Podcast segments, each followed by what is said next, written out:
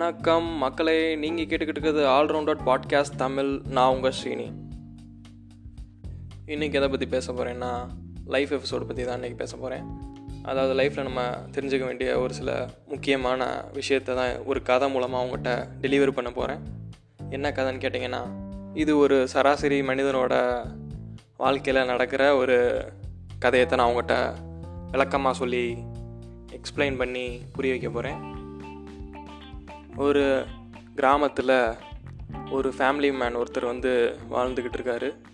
அவருக்கு பார்த்திங்கன்னா பண பிரச்சனைகள் ஏகப்பட்டது இருக்குது. அது மட்டும் இல்லாமல் கடன் வேறு நிறையா வாங்கினனால வெளியவே தலை காட்ட முடியாத சூழ்நிலையில் சுற்றிக்கிட்டு தெரிஞ்சிருக்காப்புல. எங்கே போனாலுமே ஏழ்ரை எடுத்துகிட்டு வந்துடுவாப்புல. இந்த கடன் தொல்லைனால் வெளியே போனாலுமே அங்கே பிரச்சனை ஆகும். அண்டு வீட்டுக்கு வந்தாலுமே வந்து இவரை வந்து யாருக்குமே அவங்க குடும்பத்தில் பிடிக்காது.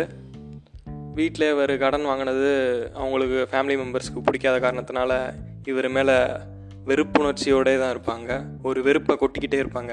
வீட்டுக்கு வந்தாலும் திட்டுறது, அண்டு சாப்பாடு சரியாக போடாமல் செய்கிறது, இந்த மாதிரி பாவத்தை அலக்கழிச்சிக்கிட்டு இருந்திருக்காங்க. வெளியில் போனார் பார்த்தீங்க, இதே நிலைமை தான். வெளியே போனாலும் அவருக்கு யாருக்குமே அவரை பிடிக்காது. இவர் வந்தாலே எரிஞ்செரிஞ்சு விழுவாங்க. அண்டு கடங்காரங்க யாராவது பார்த்தாங்கன்னா இவரை சும்மாவே விட மாட்டாங்க. அது ஒரு பெரிய சம்பவமாக ஆகிட்டே இருக்கும். டெய்லி வெளியே போனாலும் இவருக்கு பிரச்சனை ஆகிட்டே இருக்குது. இவரையும் அந்த ஊர் மக்களுக்கு யாருக்குமே பிடிக்காது. அதனால் ஒரு கட்டத்துக்கு மேலே மனுஷன் பார்த்திங்கன்னா விரக்தி நிலைமையை அடைஞ்சிட்டாப்புல. விரக்தி அடைந்து அவராக பைத்தியம் மாதிரி பேசிகிட்டு மலையடி வாரம் பக்கம் போயிட்டாப்புல. போய் இந்த மாதிரி புலம்பிக்கிட்டே இருந்திருக்காப்புல.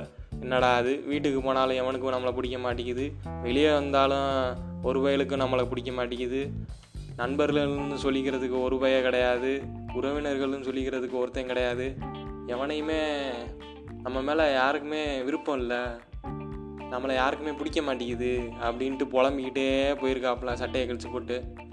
சரி ரைட்டு, இனிமேல் சரிப்பட்டு வராது, நேரடியாக கடவுளை போய் ரீச் பண்ணிடுவோம் அப்படின்ட்டு தவம் பண்ண ஆரம்பிக்கிறாப்புல. தவம் பண்ண ஆரம்பித்து அவர் பார்த்திங்கன்னா அவரை சுற்றி அந்த முள் புதர், ஆளுக்கு தாடி இங்கிட்டிமா வளர்ந்து அவர் வாட்டுக்கு தவம் பண்ணிகிட்ருக்காப்புல. கடவுளை பார்த்தே ஆகணும் அப்படின்ற ஒரு எண்ணத்தில் பார்த்திங்கன்னா மனுஷன் தவம் பண்ண ஆரம்பிச்சிட்டாப்புல. அதுவும் சாதா தவம் கிடையாது, வெறித்தனமான தவம். இந்த படத்துலலாம் காமிப்பாங்க பார்த்தீங்களா, தவம் பண்ணிக்கிட்டே இருக்கப்ப டக்குன்னு அவரை சுற்றி ஒரு பாம்பு பூத்து மாதிரி வந்து முளைச்சிரும். திடீர்னு பார்த்தீங்கன்னா தாடி எக்குத்தப்பாக வளர்ந்துக்கிட்டு போகும். இந்த மாதிரி கால சூழ்நிலைகள் எது வந்தாலும், இடியோ மலையோ புயலோ எது வந்தாலும் மனுஷன் நகராமல் தவம் பண்ணிக்கிட்டு இருக்காப்புல.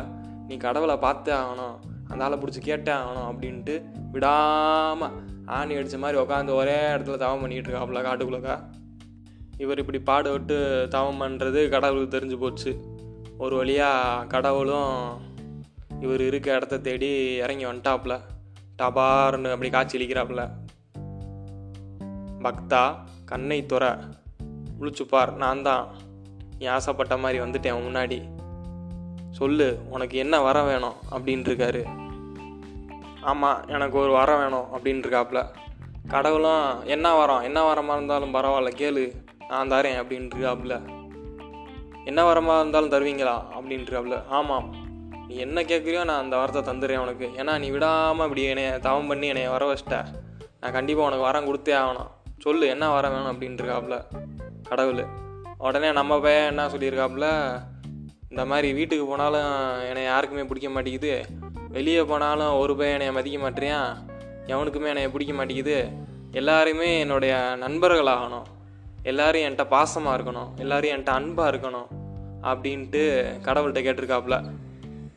சுருக்கமாக சொல்லப்போனால் எல்லாருக்குமே என்னைய பிடிக்கணும். ஆமாம், எல்லாருக்கும் என்னைய பிடிக்கணும், ஒரு சக மனிதனாக என்னைய மதிக்கணும், எல்லோரும் அப்படியே ஒன்றுக்குள்ளே ஒன்றா அப்படி எல்லாரும் என் மேலே ரொம்ப அன்பாக இருக்கணும் அப்படின்ட்டு கடவுள்கிட்ட வரம் கேட்டிருக்காப்புல.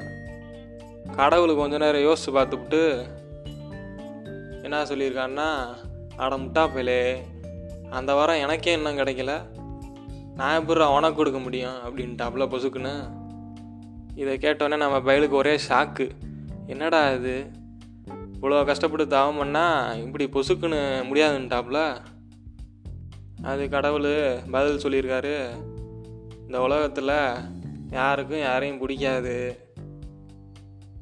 ஒருத்தரை பிடிக்கும் இன்னொருத்தரை பிடிக்காது, அது வந்து நம்ம கையில் கிடையாது. அதனால் எல்லாருக்கும் நம்மளை பிடிக்கணும்னு ஆசைப்படாத, உன் வேலையை பார்த்துட்டு போயிட்டு அப்படின்ட்டு சுருக்கமாக முடிச்சுட்டாப்புல. சரி அப்படின்ட்டு நம்ம பயலுக்கும் ஒரு அறிவு தெளிவு கிடச்சி போச்சு. இந்த வாரம் கடவுளுக்கே கிடைக்கல, நமக்கா கிடைக்க போகுது அப்படின்ட்டு பழையபடி மீண்டும் வேலையை பார்க்க ஆரம்பிச்சிட்டாப்புல. யாருக்கு பிடிச்சா என்ன பிடிக்காட்டி என்ன அப்படின்ட்டு ஜம்முன்னு எத்த ஆள் வாழ ஆரம்பிச்சிட்டாப்புல. இந்த கதை மூலமாக நான் என்ன சொல்ல விரும்புகிறேன் என்றால், யாருக்கும் நம்மளை எல்லாருக்கும் நம்மளை பிடிக்கும் அப்படின்னு நினச்சி நம்ம எந்த வேலையுமே செய்யக்கூடாது. நமக்கு பிடிக்குதா அதை செய்யணும், இல்லையா அதை செய்யக்கூடாது. நம்மளுக்கு பிடிக்கிறவங்களும் இருப்பாங்க, நம்மளை பிடிக்காதவங்களும் இருப்பாங்க. ஸோ ரெண்டையும் அனுசரித்து போனால் தான் நம்ம சரியான பாதையில் போயிட்டுருக்கோன்னு அர்த்தம். அதனால் இனிமேலாவது அடுத்தவங்களுக்கு பிடிக்கணும், அடுத்தவங்களை இம்ப்ரெஸ் பண்ணணும் அப்படின்னு நினச்சி எந்த விஷயத்தையும் செய்யாதீங்க. இதோட கதை முடிஞ்சு. அப்புறம் இன்னொரு எபிசோடில் உங்களை சந்திக்கிறேன். மறக்காமல் ஃபாலோ பண்ணிடுங்க. நன்றி, வணக்கம்.